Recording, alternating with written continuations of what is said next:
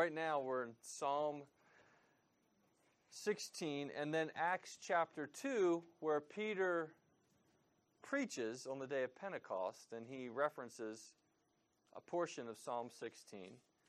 And he references it as a prophecy of Christ's resurrection. Psalm 16, I'll pray and then make some comments and do the reading.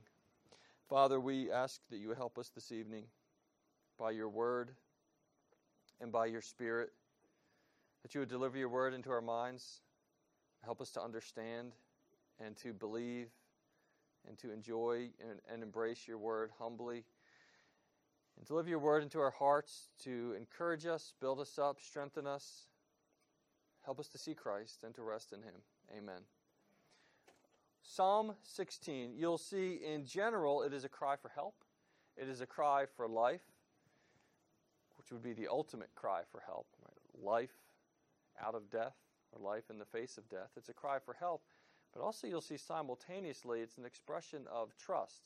It's one thing to cry to help, but to trust in the one whom you're crying to, that's the posture of faith. Psalm 16, beginning in verse 1 Preserve me, O God, for in you I take refuge. I say to the Lord, You are my Lord. I have no good apart from you. As for the saints in the land, they are the excellent ones, in whom is all my delight. The sorrows of those who run after other gods will multiply. Their drink offerings of blood I will not pour out, or take their names on my lips. That's him professing that he's not going to take part in the worship of idols and the professing uh, that these idols are also their gods, which is a very common thing in Israel. He's not going to do it. Verse 5, he tells us why. The Lord is my chosen portion and my cup. You hold my lot. The lines have fallen for me in pleasant places. Indeed, I have a beautiful inheritance. I bless the Lord who gives me counsel in the night. Also, my heart instructs me. I've set the Lord always before me. Because he is at my right hand, I shall not be shaken. I've set the Lord always before me. It's uh, an expression to tell and to try to put into words that he lives in the presence of the Lord. This is the way he lives. The Lord is his portion. The Lord is with him. The Lord is my God. The Lord is my helper. The Lord is at my right hand. He's always before me. He always goes before me. Verse 9 Therefore, my heart is glad, and my whole being rejoices. My flesh also dwells secure. He's talking about his body. So, first, his heart is glad, his whole being rejoices. Now, his body, his flesh is also secure because you will not abandon my soul to Sheol, the place of the dead, or let your Holy One see corruption. So, you see the hope of resurrection here. You make known to me the path of life. In your presence, there is fullness of joy. At your right hand are pleasures forevermore. You can glance and contrast the end of verse 8 with the end of verse 11. You see, while he's dwelling on earth by faith, the Lord is at his right hand. The Lord is with him.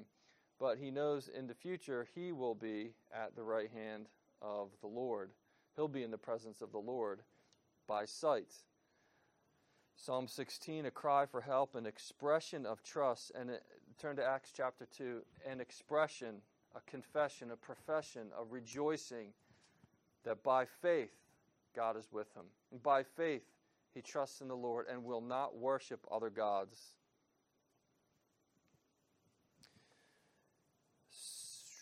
Acts 2, verse 22, picking up in the middle of this sermon. Men of Israel, hear these words Jesus of Nazareth, a man attested to you by God with mighty works and wonders and signs. It's referring to Jesus' earthly ministry.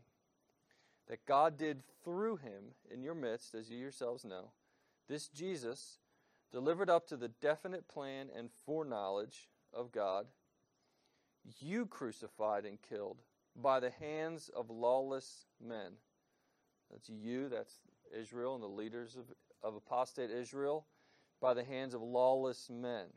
It's the Romans and the Roman soldiers. God raised him up, loosing the pangs of death, because it was not possible for him to be held by it. For David says concerning him, now he references the psalm we just read, part of it. David says concerning him, I saw the Lord always before me. He is at my right hand, that I may not be shaken. And therefore my heart was glad, and my tongue rejoiced. My flesh also will dwell in hope, resurrection hope. Verse 27 you, For you will not abandon my soul to Hades, or let your Holy One see corruption. You have made known to me the paths of life. You will make me full of gladness in your presence.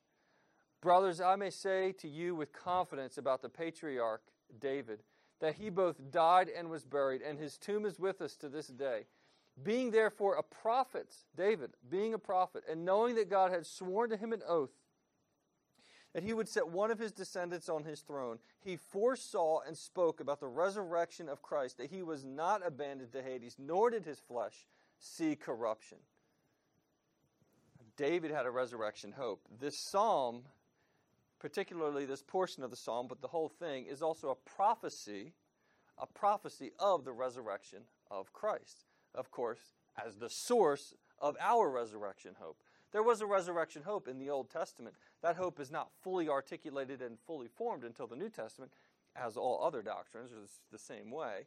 When you see the fulfillment in Christ, in his person and his work. But there was a resurrection hope in the Old Testament. I think you can see clearly Abraham believed in the resurrection. The Bible says that's why he was able to have the faith to sacrifice his son because he believed in the resurrection. People often wonder, and I often wonder, well, what was the basis of the resurrection hope that Abraham had? Because there's no explicit statement from God about that. But Abraham clearly had a resurrection hope. I think there is implicit, clear and implicit statement from God giving Abraham resurrection hope. Abraham was promised to dwell in the land as an eternal inheritance. But Abraham knows that he's not an eternal being.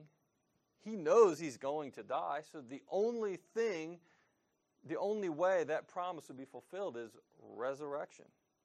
I can think, I think if I had the time, and I don't tonight, I think with the proper amount of time in Bible study, we can make a case from the Garden of Eden before the fall into sin that the tree of life promised and foreshadowed resurrection life on the basis of personal and perfect obedience. And of course, that is the way this Bible story ends. Through Jesus' perfect and personal obedience, he attains to resurrection life, his reward for his obedience. And what salvation is, very simple, is Jesus sharing his reward with you and me resurrection life on the virtue of Christ's life, death, and resurrection.